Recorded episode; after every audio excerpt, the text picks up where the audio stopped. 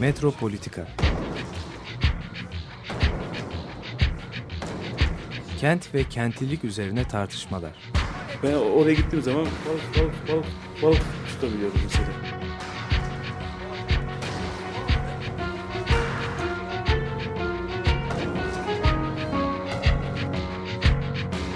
Hazırlayıp sunanlar Aysin Türkmen, Korhan Gümüş ve Murat Güvenç. Takusuyor ki. Kolay kolay boşaltamadılar. Yani elektrikçiler terk etmedi Perşembe Pazarı merkezini. Merhabalar değerli Açık Radyo dinleyicileri. Günaydın. Bir, bir Metropolitika'da da hep birlikteyiz. Aysim, Murat, ben Koran. Evet, bugün eee, haftanın bence önemli konularından birine dokunalım istedim. Bilmiyorum ne düşünürsünüz. Eee, bu Kanal İstanbul'la ilgili son açıklama. Bence çok sarsıcı bir durum yarattı. Eee, onunla başlayalım isterseniz. Evet. Peki ya ben bir soruyla başlamak istiyorum. Şimdi bu proje hakkında bilgiler e, 2011 yılında ilk e, ortaya çıktı. Hedef 2023 diye bir program açıklandı biliyorsunuz. O dönemin başbakanı tarafından.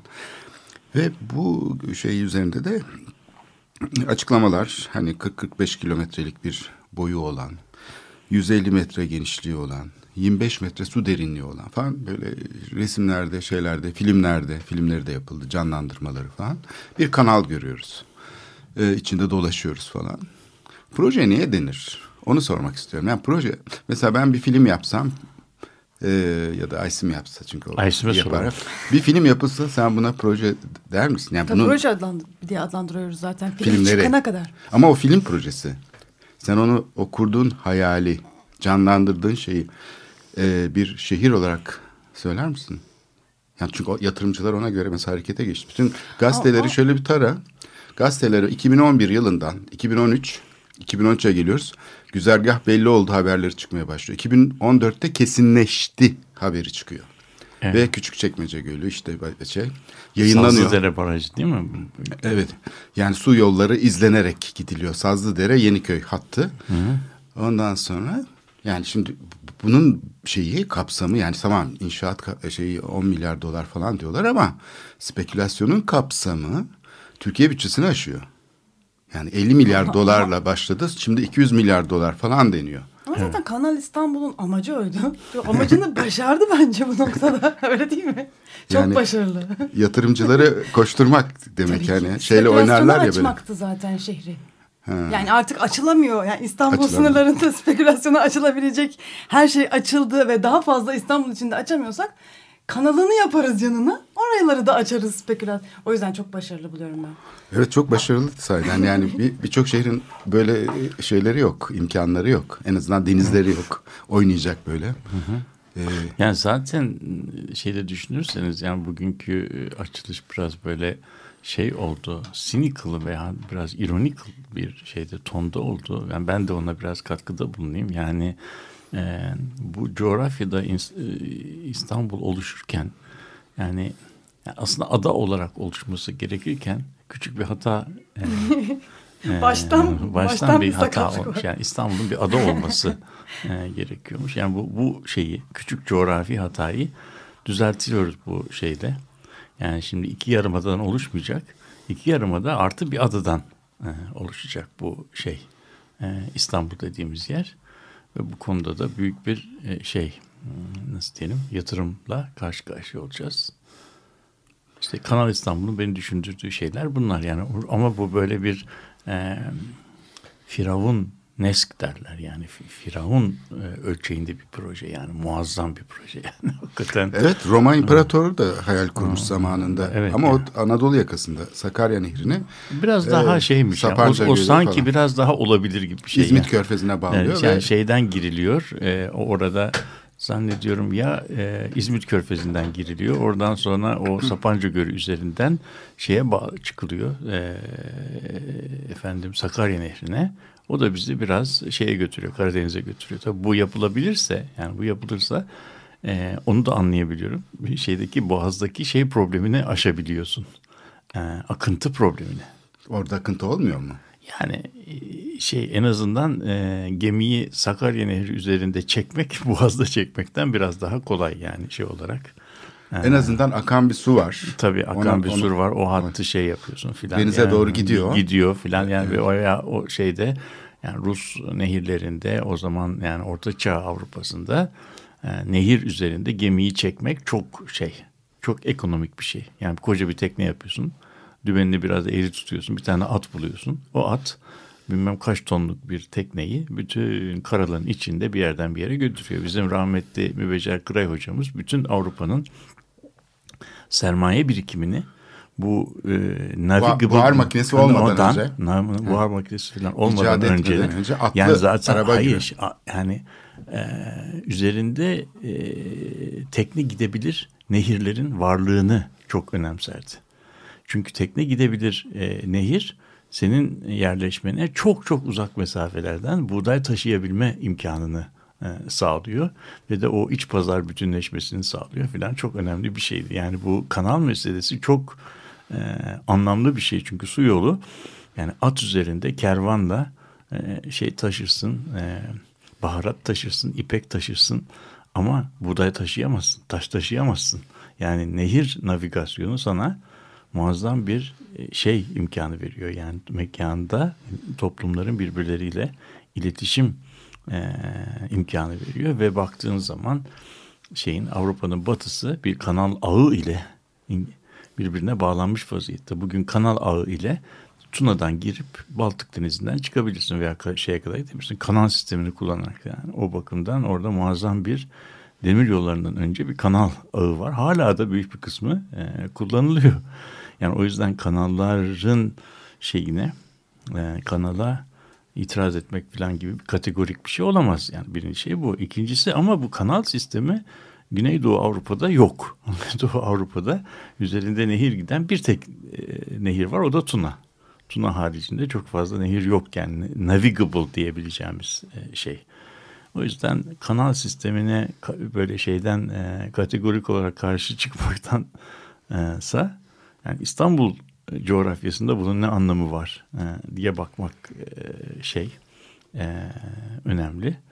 Bu şeyde yani e, şehirler için biliyorsun bir de bu çılgın projeler e, manzumesi içerisinde tanımlanan bir şeydir bu proje.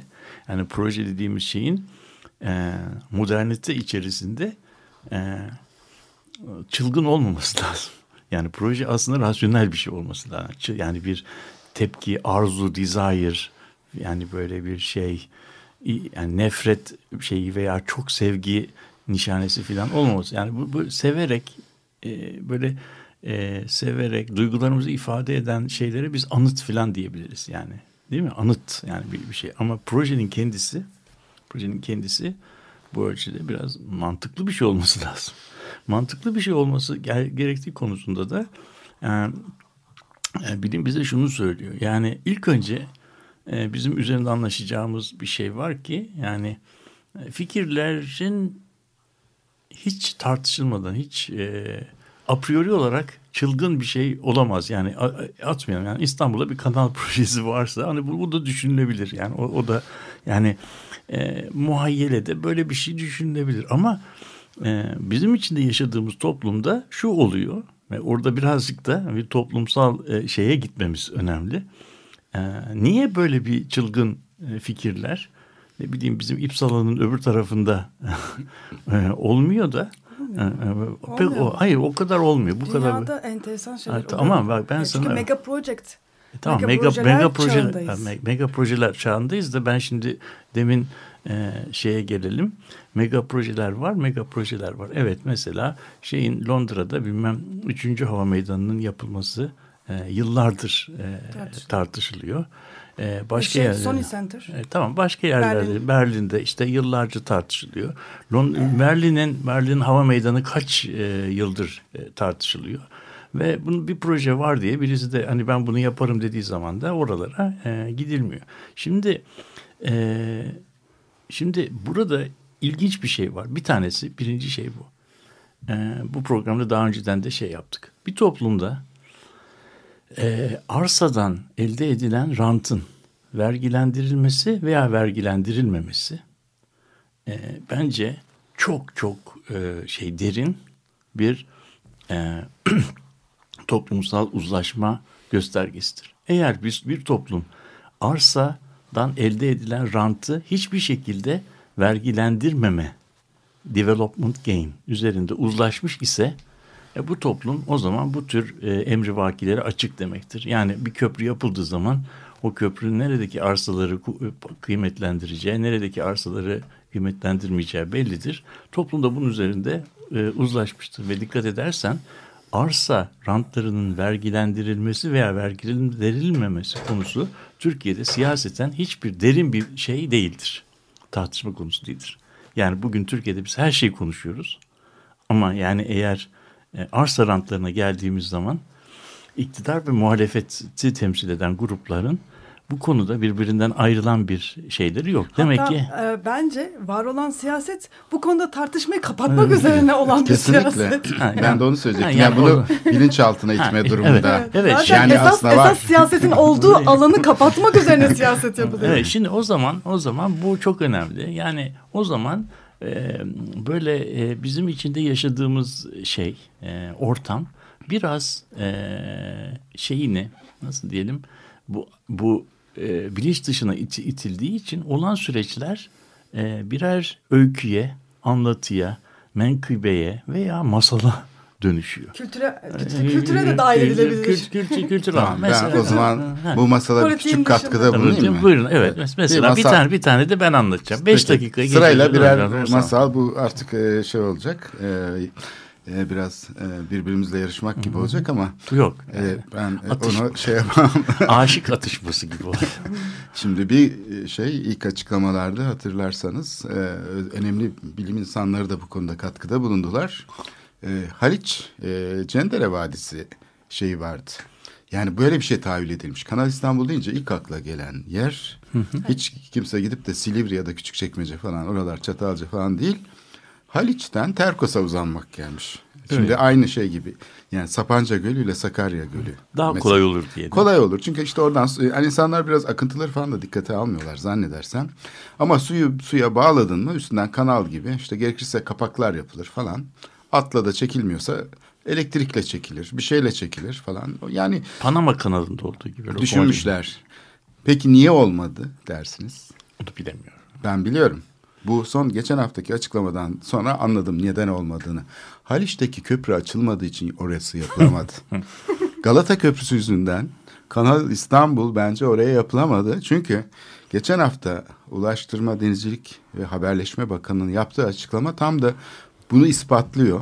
Küçükçekmece'de e, mağaralar, Yarımburgaz mağaraları bulunduğu için e, güzergah değişecek demiş. Şimdi çok- çok duyarlıyız. O mağaralar Çok yüz duyarlı. binlerce yıldır orada yani benim bildiğim kadarıyla. Çok duyarlıyız E, onlara. bir de falan. proje yapılıyorsa, e, proje bu duyarlılık vardır zaten dikkate alır değil mi? Her zaman. E, birdenbire bu ortaya çıktığına göre aniden, o yüzden güzergah değiştiğine göre, e, büyük ihtimalle Haliç'te köprü yüzünden değişmiştir. Evet. Nasıl varsayım? Bu Ben- çok güzel. Ama ben daha da enteresan başka bir... Bu varsayım da değil bu artık hani e, bence dünya gerçekliği. Yani e, bu mega projeler e, yani dünyada belirli yerlere de hani bu projelerin ilk önce sansasyonu yapılıyor yani propagandası yapılıyor. Gelecek yapılacak. E, ve bu projeler daha hiç inşaatı başlamadan önce hani zaten inşaata gelene kadar yatırımcılar oradaki arsaları çok ucuz fiyatlara zaten. Yani programın başından beri bahsettiğim spekülasyon zaten bugünün e, kapitalist e, dünyasının e, yani mekan üzerinden sürekli e, kapital üreten dünyanın e, çok vaz- vazgeçilmez bir parçası. Yani bu işte e, bu programda da bahsettik. E, başka bir programda da bu bu konuda çalışmış olan Michael Goldman bunu çok net anlatıyor. Yani e, daha inşaat hiç başlamadan zaten yatırımcı hani ilk çıkışta zaten hani biz biz daha projeyi duymadan o yatırımcı çağrılmış oluyor. O belirli yerlerden zaten arsalar kapatılmış oluyor. Daha sonra inşaat başlamadan o yatırımcı zaten buradan gitmiş oluyor. Yani spe- spekülasyon yapıldıktan sonra zaten hani Hasılatını inşaata, elde edip evet, gidiyor. Yani inşaata da inşaatın bir anlamı yok zaten. Ve bu dünyada e, mesela özellikle finans e, sektöründeki e, kapital yapan e, çok ciddi e, kapitalist grupların e, yani buralarda zaten hani e, finans piyasasındaki e, dengesizliklerden sonra tamamen bu yöne aktığı e, zaten konuşulan tartışılan bir şey. O yüzden Kapital İstanbul'da bu projelerden belki de en büyüğü. İşte ben de buradan şüpheleniyordum. Çünkü gazeteyi taradığım zaman özellikle de hükümete yakın gazeteleri birkaç tane gazeteyi fena halde bir oyun tezgahlanıyormuş gibi geldi bana. Çünkü hem inşaat şirketleri var bu işin arkasında bu gazeteleri finanse eden. Ve dünya, Hem dünya de şirketleri var. Yani sadece Bunların arasında bir yani biz- şey var. Bizim duyduğumuz şirketlerden önce zaten bir sürü şey yapıp bitirmiş olan dünya şirketleri olduğunu da yani bunlar maalesef hani araştırılmıyor daha hani bakamıyoruz ama olduğunu e, Michael Goldman'la tartışırken hani yani olmaması biraz zor diye konuşuyorduk. Oyunun kuralı bu. Yani işte e, borsa gibi yani spekülasyona tamamen. açılıyor bir takım fikirler. Ona göre yatırımlar yapılıyor ama şimdi İnşaatın olmasına bile gerek yok. Bazı yerlerde inşaat olmuyor dahi. olmadan paralar elde Tabii zaten evet yani Evet. amaç bu zaten. Yani bu kadar sansasyonel bir şekilde seçim propagandasının en baş unsuru olması zaten e, hani burada e, maalesef bence hani coğrafi anlamda düşünülmesin üçüncü dördüncü sırada Ama geliyor bir de maalesef. bir şey var, bir tuhaflık var. Ben gene e, yani orada benim aklım karışıyor. Tamam bu böyle çalışıyor da e, bir takım güç odakları var ve bunlar medyayı ele geçirmişler. Ve medyada acayip bir şekilde Kanal İstanbul'un güzergahı kesinleşti diye haber yapıldı. Ama medya şirketleri de bu Ta- finans Tamam içinde zaten. şimdi bugün de bakan hayır orası değil 20 kilometre mesela fark ediyor tamam mı birdenbire bir, bir açıklamayla bir açıklama. Orası değil dendiğinde acaba birileri zarar görmeyecek mi? O da demiş zaten yani birileri zarar görmesin diye söylüyorum. Kırılmasınlar, üzülmesinler sonra Çok diye. kırılmışlardır ama zaten yani Ya Yarımburgaz çok mağaraları çok var kırılacak orada olanlar demiş. zaten Jeoloji- gitmişlerdir. Bence e, bir şey yani burada bir şeyler e, dönüyor. Yani burada gruplar arasında ya da bir şey ben biraz böyle e, senin söylediğin teoriden hareketle yani bu böyle gerçekleşiyor zaten. Pey sürenler, şey yapanlar, etkili olan gruplar. Mesela üçüncü köprü şeyini hatırlıyorum. Tam bana bunu hatır şey yapıyor, çağrıştırıyor. Çünkü üçüncü köprü hiç öyle bir şey yokken, mevzu yokken ortada birdenbire pat diye 2003 yılında gündeme atılı verdi kuzeyde yapılacak bir köprü. Kimse o zaman ne havalimanını düşünüyor ne Kanal İstanbul düşünüyor. Yani sanki e, birileri aslında bununla ilgili bir takım adımları atıp ileri doğru gitmeyi yani bir şeyler yara- yaratmayı bekliyorlardı. Ve bunun için de yani aslında iktidar da tabii e, o zamanlar benimsemiyordu aslında bu şeyleri. Sonra dahil oldu meselenin içine. Ama daha da büyük bence e, şeyler dönüyor. Küresel güçler işte bunlar biraz da Bu sen- iktidarın devamlılığı bile bence bu projelerle bağlantılı. Küresel güçlerle ilişkili de de. Yani bu o kadar hani e, Kanal İstanbul hakikaten bambaşka bir boyut burada. Yani dünya yatırımcılarının göz bebeği bir şey şu anda. Yani ben yatırımcı olsaydım kaçırmazdım. Ama diyor zaten işte gazetede Recep Tayyip Erdoğan'ı taradım ben şöyle yani bir tarama yaptım. 2013 yılında 20 tane ülkeden yatırımcılar geldi diye açıklama var. Bu çok önemli bir şey. 20 ülke sayıyor Japonya'dan işte şeye kadar uzanıyor Amerika'ya kadar. Birçok yatırımcı gelmiş ve işte böyle binlerce dönüm arazi el değiştirdi. Ve fiyatlar yani fiyatlar hakkındaki şey o ilk dönemdeki 1'e 10 veriyor bir senede. Evet. Yani Verimli bir proje. verimli çok yani bir e, şeyin metrekaresi 10 misli artıyor. E, bir sene içinde yani proje açıklandığı anda oluyor bu. Bir de kesin, kesinleşirse yani güzergah tam tamına güzel şey oldu belli oldu mesela. Oradaki işte aslında Kanal İstanbul'un içinde durak yok biliyor musunuz? Yani şimdi filme bakınca orada gemiler falan durmuyor. Bir iki yerde ben gördüm. Böyle bir Bir küçük bir cep var ama cep o da- var. orada bir gemi sağa çekmiş orada duruyordu. O da yani pro- projenin şeyi olsun yani otoyollarda çay, yaparlar çay, ya. çay içi yani dinlence için şey. Şimdi oraya bir tane Tır parkı otoyollarda tır, tır park- parkı gemi- yanında bir kebapçı işte kendin pişir ha. falan bir şey Öyle olabilir. bir şey vardı yani. Arada böyle bir çek sağa çek falan şey vardı yani. Evet. Peki ama burada dik yamaçlar da gözüküyor. Yani jeolojik yapı aslında şey e, şimdi bir takım açıklamalar var. Mesela Aşçıoğlu İnşaat şey demiş başkanı. e, biz Kanal İstanbul'u İstanbul Boğazı'ndan daha güzel yapabiliriz demiş. Tabii tabii yaparlar. Şimdi ben o gördüğüm görüntülere şey eklenecek diye Hiç mi? Bir takım yalılar Hiç- mesela. hiç şüphe. Şeyin Köprülüzade yalısının bir taklidini mesela oraya tabii. yapmak varken Sadullah Paşa yalısının taklidini yapmak mesela değil mi? Ben böyle bir proje bekliyordum açıkçası. Hayal Ben- kırıklığına Bence uğradım. ama daha fazla insanı o o manzaradan yararlandırmak için onun kenarlarını şeye vermek lazım. Yani böyle Le Corbusier şeyler halinde yapmak lazım. Öyle yapmışlar zaten Gökdelenler sonunda. şeklinde. Evet, Sonunda var işte çıkıyorsun Evet, en gidiyorsun sonunda, gidiyorsun evet. Karadeniz kıyısına geldiğinde aha bir şehre geliyorsun birdenbire. Evet.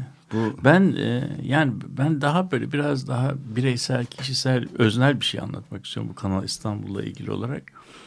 Yani ilk açıklandığı gün çok sabahleyin e, gittiğim geldiğim her yerde bir şey duydum. Böyle bir e, Kanal İstanbul e, şeyi. O gün de yani bunun böyle yapılacağını bilmiyordu. Bunun bir televizyon kanalı olduğunu düşündüm. çok güzel. yani akşam gibi bir program. yani Kanal İstanbul'da Yeni bir televizyon yeni, kuruluyor. Yeni bir televizyon kuruluyor. İsmi de Kanal İstanbul. Güçlü yani bir çünkü- kanal oldu. Yani herhalde. İstanbul hani İstanbul'la ilgili bir televizyon mu kuruluyor falan e, diye düşündüm. Sonra tabii şeyi düşündüm. Yani bu e, kanalın aslında ne kadar önemli bir e, sizin söylediğiniz gibi e, ne kadar önemli bir e, şey e, gayrimenkul e, başlatıcısı, tetikleyicisi e, olduğunu düşündüm. Sadece gemilerin geçmesi falan açısından değil de yani bu Kanal İstanbul'un aslında yarımadayı boydan boya bölerek yarımadayı bir ay- ay- şeye adaya çevireceğini düşündüm. Şimdi adaya çevirdiği zaman var olan iki taraf arasında bugün bugün var olan bir sürü bağlantının yolun değil mi geçişin köprünün İptal. art- iptal olacağını. Ve o zaman yeni yeni Köprüler. köprüler.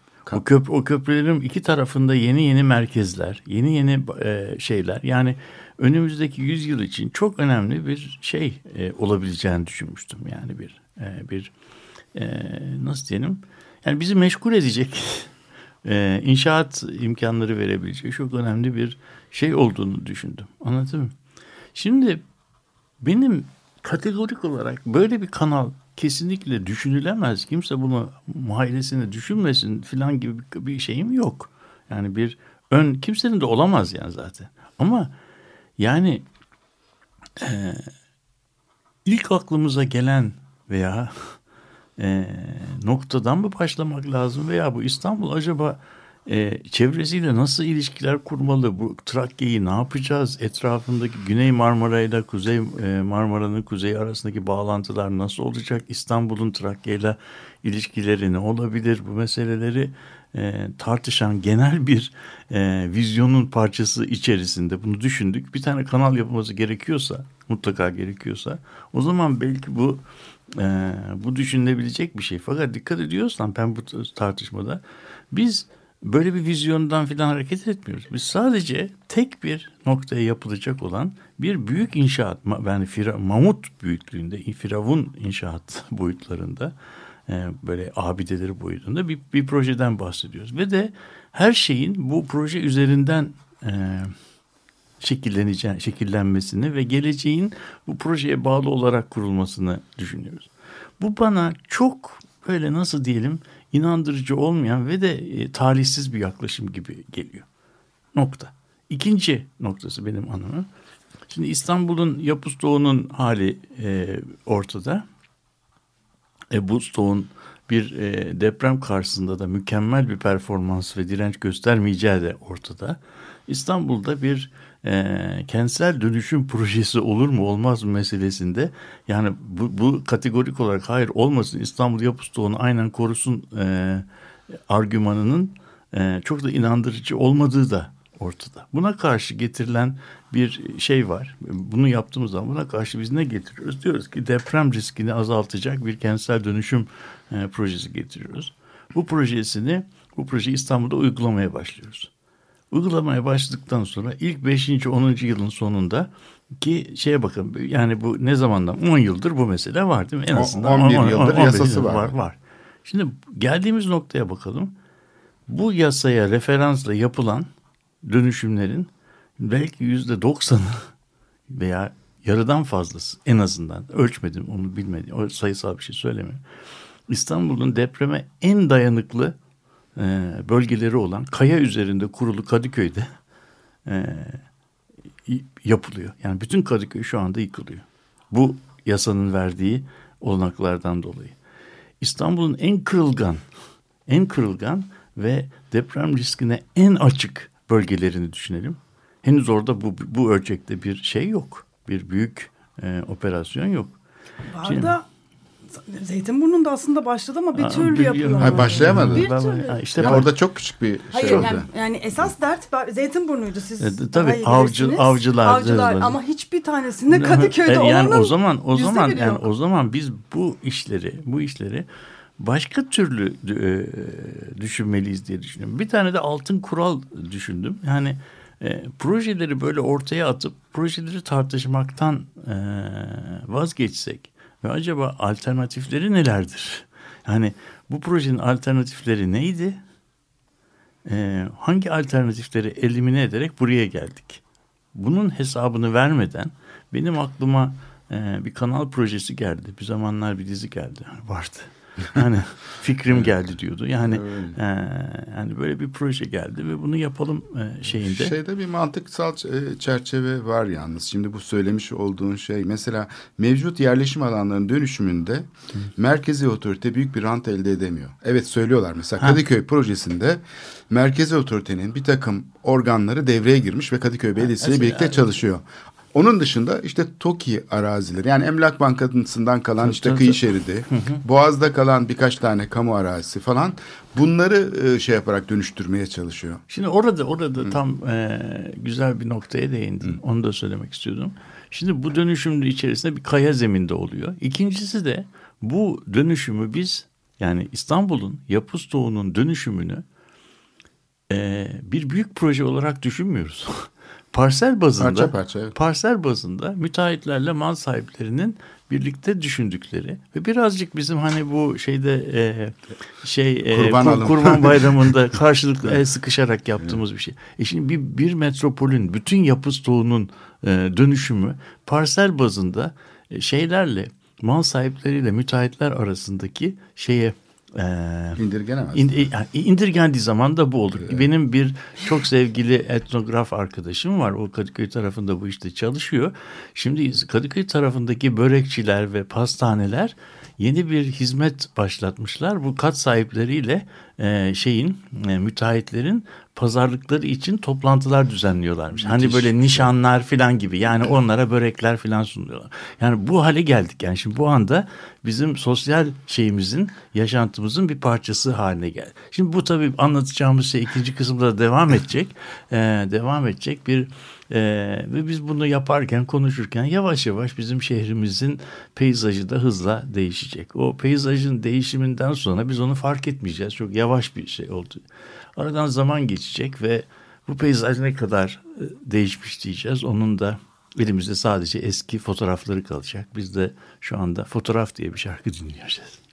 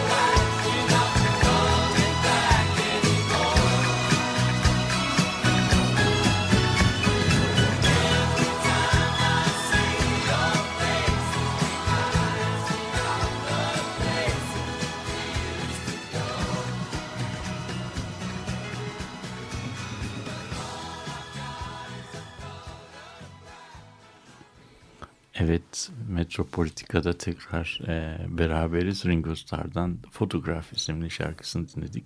Bu e, içinde yaşadığımız belki İstanbul'un tanık olduğu en büyük dönüşüm dönemlerinden bir tanesinde yaşıyoruz. Çok ilginç bir dönem. İstanbul'un bir tarafı bir tarafına bağlanıyor. Her tarafından metrolar geçmeye başlıyor. Bizim çocukluğumuzda e, muha, tahmin, e, hayalini, hayalini bile kuramayacağımız büyüklükte ölçeklerde yeni şeyler yapılıyor. Altyapı yatırımları yapılıyor. Ve bunların büyük bir kısmı da e, sessiz sedasız yapılıyor. Yani sessiz sedasız yapıldığı zaman da bunlar e, şairin söylediği gibi yapıldıkları yerde durmuyorlar yani yapıldıkları yerleri değiştiriyorlar. Değiştirdikleri zaman da e, bizim aşina olduğumuz şehir peyzajları da zaman içinde böyle sessiz sedasız değişiyor. Değiştikçe biz o ilk başlarda bu değişim yavaş olduğu için bunun çok farkına varmıyoruz. Sonra bir gün gidiyoruz bir gözümüzü açıp veya belli bir vistadan baktığımız zaman ya burası böyle değildi ne olmuş filan e, diyoruz. İçinde yaşayanlar bu e, şeye bu e, hisse kapılıyorlar. Bu da tabii e, çok ilginç bir duygu. E, bir yerde e, yani bir kamu malı olarak şehir peyzajı ile e, bir e, alım satıma konu olan olacak bir meta olarak şehir peyzajı veya şehir toprağı e, ikilemiyle birbirine getiriyor. Bütün yaşadığımız bu olaylar, patırtılar bu şehir peyzajının toplumsal ve öznel boyutlarını e, değerleyeceğiz mi? Onun bir e, onun bir dokunulmazlığını tanıyacağız mı, teslim edeceğiz mi? Yoksa bu toprak, bu toprakları, bu peyzajları, bu silüetleri e, piyasanın üzerinde çok rahatlıkla oynayabileceği, şekillendireceği bir çeşit plastering gibi mi göreceğiz? Yani piyasa onu öyle istedi, onu o şekilde düzenleyelim. Bu şekilde piyasanın isteklerine uygun olan bir e, peyzaj elde edilsin. Senin e, çok emek verdiğin biliyorsun bu Narmanlı Han e, şeyinde de e, projesinde de gelinen nokta yani o binanın plasterin gibi yeni baştan karılarak şekillendirilerek işte piyasanın razı olabileceği bir e, şeye formatı. Bir fotoğrafa dönüştü fotoğrafa, aslında. Bir fotoğraf. Binanın e, şey kazındığına göre yani duvarlarının bile Patinası. içi ka- kazındığına göre yani duvarlarının taşıyıcılığı dahi ortadan kaldırılıyor. Yani yığma bir yapı düşün. Evet. Diklemesine olan duvarlar falan kaldırılıyor ama dış cephedeki şey de artık bir fotoğraf filmi gibi hani oto şeyleri bu kaplıyorlar ya e, evet, Red otobüsleri Red, falan. Red Kit'te eskiden şey vardı yani bu batı şehirlerin kurulmasıyla ilgili hmm. e, Cephe, şey, cepheler şey. vardı. Önce cepheler geliyor evet. yatırılıyor sonra diklendirildiği zaman şehir kurulmuş oluyor. Arkasında Hollywood dekoru gibi evet, değil mi? Bir şey, öyle bir şey. Evet. Burada da işte bu e, operasyonun aslında e, şeyinde yani bu Narman'la tabii e, çok e, ilginç bir vaka 20 senedir tartıştığımız bir konu en azından ama piyasa değil. Piyasa keşke hani bu kavramı kullanırken belki ödünç alıyoruz. Liberal, Hı. neoliberal falan kavramları kullanırken ama piyasada böyle şeyler teorik olarak yani olmaması gerekir. Ee, bu tip özel durumların. Yani bir e, burada iktidara yakınlık ilişkisi var güç ilişkisi var. Mesela sen yapabilir misin böyle bir şey? Yapamazsın. Demek ki piyasa Yapamaz. rekabete açık değil. Tam tersine kayırmacı ilişkiler üzerine kurulu. İşte orada tabii ama bu işte piyasanın mükemmel olmadığı varsa yani Yani mükemmel, bunun bir mükemmel. ütopya. Yani piyasa denen şey aslında gerçekte var olmayan bir şey. şey. Tabii. Biz bu yalana inandırmaya çalışıyoruz ha, insanları. Yani sanki rekabet varmış falan gibi. Çok bu, ekonomik kurumu aslında. bu konuda çok güzel bir işlev görüyor. Evet. Yani, yani sonunda sonunda şöyle bir e, kasaplık et konusuna yani, mı geldik? yok o, o şeyin hayır yani ilginç e, yani ilginç olan noktası şu yani Adam Smith'in e, piyasayla ilgili geliştirdiği modeli alıp e, 2016 yılında e, aynı anlatı içinde sunmak, düşünmek, kabul etmek arada bu modelin nasıl düzeltilmesi gerektiği konusunda alınmış onlarca şeyin e, Nobel ödülünü görmezden gelmek an, anlamına geliyor. Arada Adam Smith'ten bu zamana kadar piyasanın pek o varsayıldığı gibi çalışmadığı, bunun altında bazı şeylerde tıkanabileceği, tıkandığı zaman işte e, işte ne bileyim adalet gibi eşitlik gibi, yeniden dağıtım gibi konularda tamamen kör ve şey olabilecek konusunda muazzam iktisat kuramları var. O yüzden bunları göz ardı ederek piyasa bunu yapar da dememek lazım. Burada da ben biraz şey yaptım yani kendimi de e, eleştirmek istiyorum ama yani şu andaki diyelim şu andaki piyasa derken teorik anlamda bir piyasadan çok bizim şeyi yani gerçekten e, şeyde Beyoğlu dolaylarında e, cereyan eden emlak e, şeyini e, emlak piyasasını şey yapıyordu. Evet, yani piyasa bizim diyoruz. em- Çıkar. emlak işleri filan e, Evet. demek lazım yani. Peki burada ben bir şey şey Gayri, gayrimenkul piyasasını Evet. kastediyorum. Bundan bir sonuç çıkarabilirsek. acaba şu anlamlı olabilir mi? Şimdi e, bir, bu piyasa e, şeyi tartışması tam da bu kamunun rolünü gündeme getiriyor. Yani kamu alanında eğer kapalı uçlu süreçler varsa piyasa zaten sağlıklı gelişmez diyor iktisatçılar. Bunu sö- ben söylemiyorum. Yani bütün bu özgürlükle kalkınma e, birlikte olur diyen birçok işte Tabii. Acemoğlu falan gibi e, düşünürler var, iktisatçılar var. Doğru. Şimdi burada bu yap işlet devri e, yöntemi, yap işlet devret, devret kısmını boş ver. Çünkü o zaten 50 sene. O zamana kadar ekonomik ömrünü tamamlıyor projeler. Yap işlet modelinde yatırımcı genellikle işi aldıktan sonra yani ihaleyi aldıktan sonra projeyi geliştiriyor. Doğru. Şimdi Kanal İstanbul gibi devasa bir projede böyle bir bağlantı kurulmadığına göre hayal kurmak işte bakanın bu son açıklamasına dayanarak söylüyorum bunları. Jeolojik sorunlar ortaya çıktı diyor mesela. Şey Yarımburgaz mağarasını sanki kimse bilmiyordu da yeni çıkmış gibi günaydın e, der gibi e, söylüyor. Ama aynı zamanda jeolojik sorunlar çıktı diyor. Şimdi jeolojik araştırma yapmadan böylesine milyar milyar dolarlar yani tamam Cumhurbaşkanı Küba ziyaretinden dönüşte bir an önce uygulamaya geçin demişti 2005'te 2015'te hatırlarsın. 2015'te bu söylendikten sonra bu zaten oldu bunlar. Demek ki o zaman sarsıldılar ve ya, bu yapışlet modelinde biz bu projeyi yaptırmaya çalışıyoruz da herkes yatırım yapmak istiyor, şey yapmak istiyor. Gayet iyi niyetli işte şirketler geliyorlar. Biz şey ama ihaleyi birisine vermediğin sürece projede yok ortada. Şimdi tabii bak e, bu yap işlet devlet e, devlet modelindeki devletle daha önceki dönemdeki devlet yani modernist devlet arasında şöyle bir önemli bir fark var. E, yap işlet devlet modeli e, kamu yönetimi açısından e, kamu özel ortaklığı de- denen döneme şey yapıyor. Bu ortaklık döneminde kamunun elinde yetkiler var. Kamu izin verme tek elini elinde bulunuyor. Bunu diyor. Tabii. Fakat bu bu kamu e, içinde bulunduğumuz postmodern e, koşullarda eskiden olduğu kadar yü- büyük kaynakları seferber edebilme gücüne e, sahip değil. Yani elinde elinde yetki olan, izin verme yetkisi olan ve tekeli e, olan e, kamunun elinde yetki var, kaynak yok.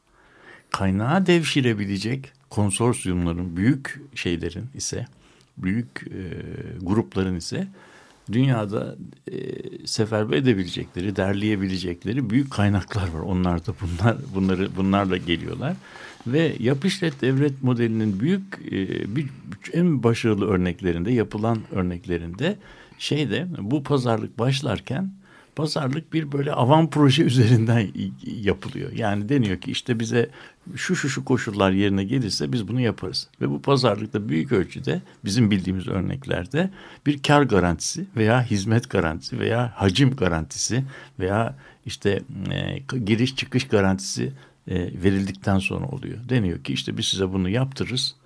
Size fiyat garantisi de veriyoruz. Buradan buraya geçen arabanın her birinden 35 dolar alırsınız. 35 dolar alırsınız bu şekilde e, işte o adam da onu 35 dolar üzerinden bu hesabı yapıyor. Proje şeyse feasible'sa bunu e, yapıyor.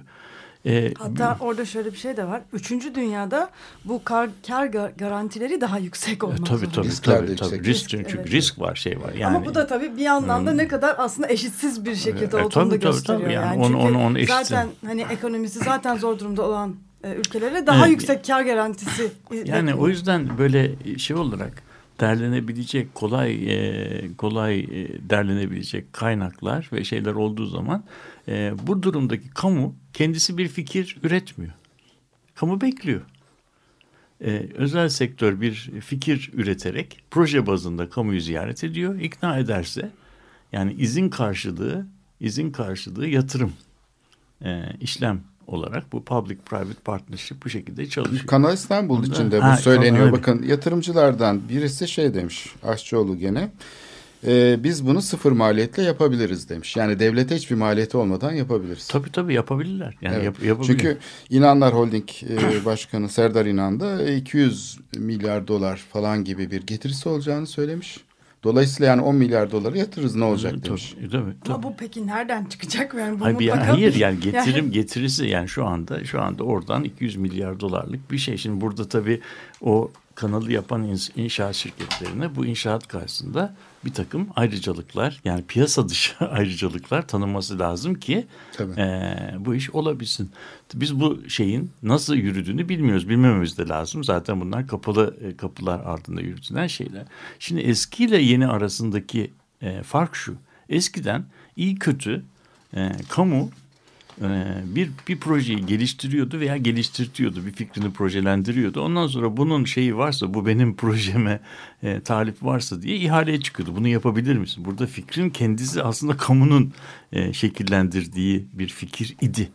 Ama artık bu model çalışmıyor. Bu model çalışmadığı yani şu içinde bulunduğumuz dünyada fikir, vizyon şey e, yok. Yani bu aktörlerin altına giriyor. Evet. Yani Ve burada bu noktada artık biz bu fikri geliştirme, yenilikleri, buluşları yapma şeyi tamamen bu piyasa aktörlerinin şeyinde. Öyle olduğu zaman da biz şehirde yaşayan insanlar olarak bu fikirlerin şeyini taşıyoruz. ama Türk geçiş falan bunu anlıyorum. Araç tüneli. İşte ona Ama daha daha küçük. Daha, hayır yani küçük, ona yani daha- tek tekil Ee, parçacıl bir şey. Bu- bu çok büyük bir proje Evet yani. şimdi bu Kanal İstanbul bunu açtığı için bence aynı deprem master planı hazırlanırken falan hani üniversitelerden konsorsiyum oluşturmuşlardı ya.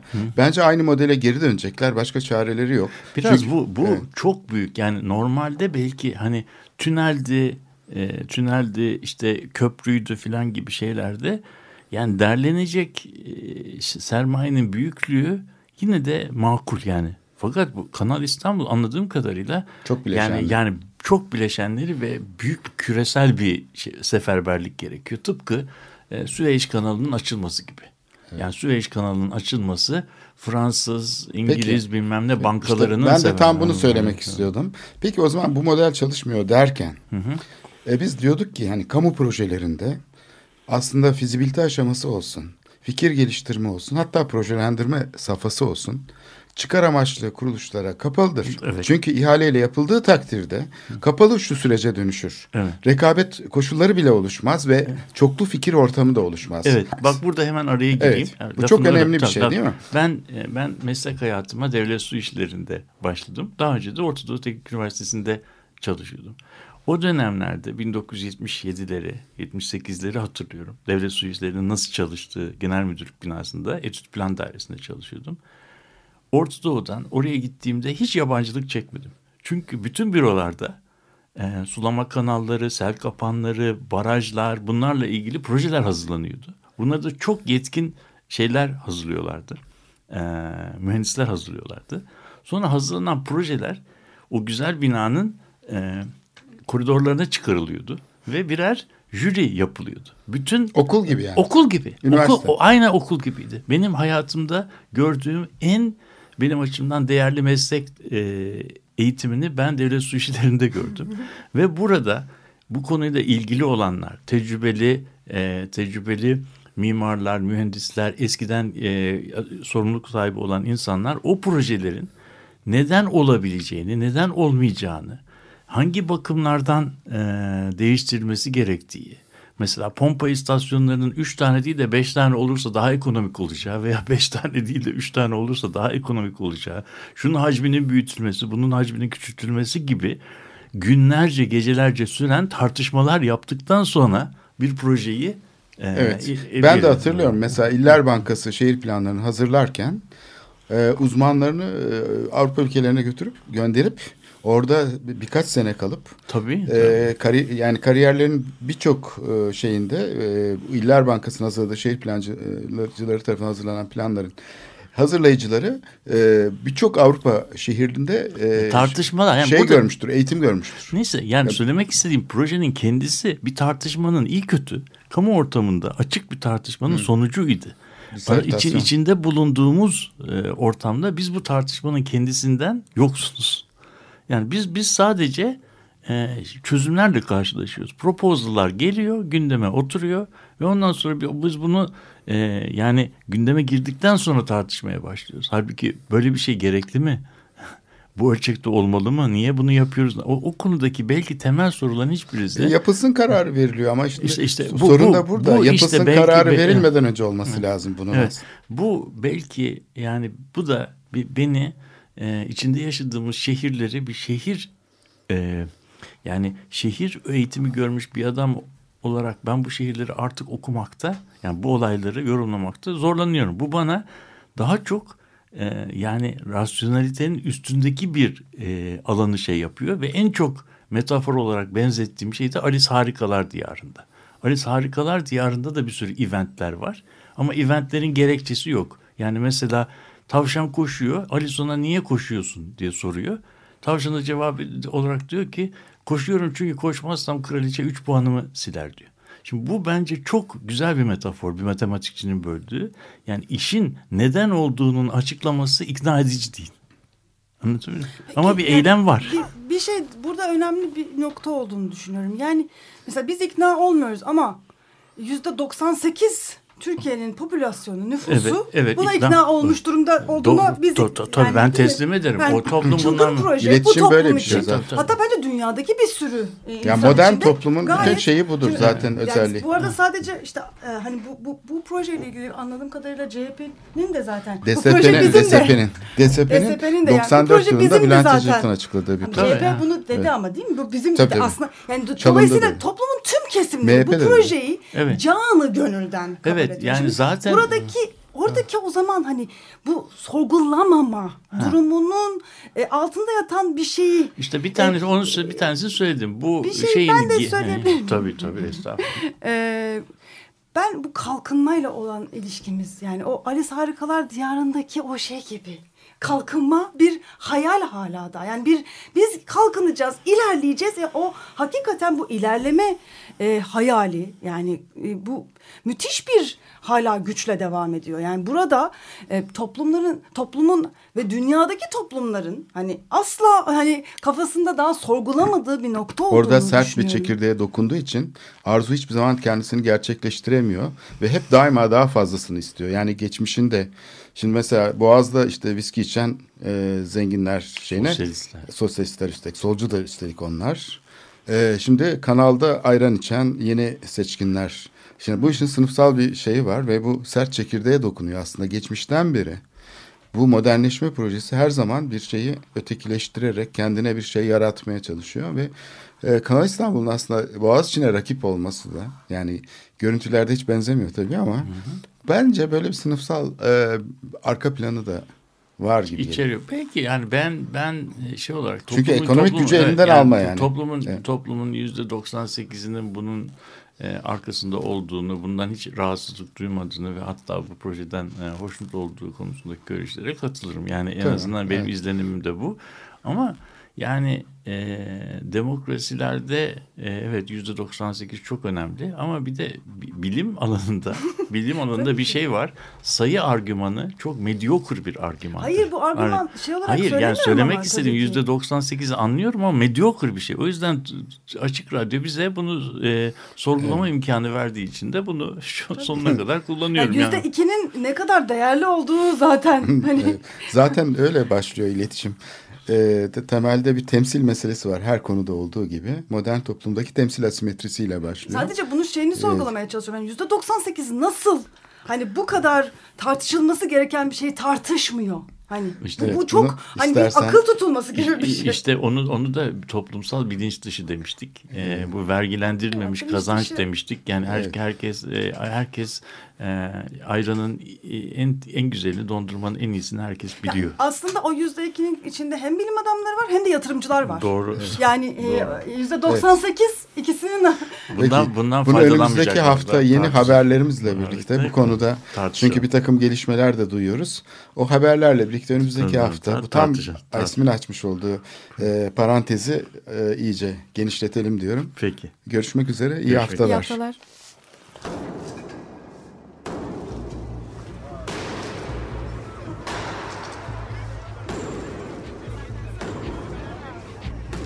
Metropolitika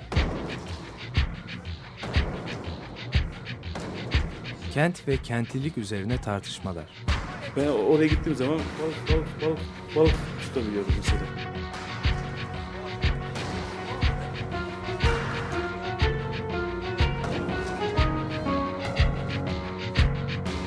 Hazırlayıp sunanlar Aysin Türkmen, Korhan Gümüş ve Murat Güvenç. Takusuyor ki. Kolay kolay boşaltamadılar. Yani elektrikçiler terk etmedi Perşembe Pazarı Açık Radyo program destekçisi olun. Bir veya daha fazla programa destek olmak için 212 alan koduyla 343 41 41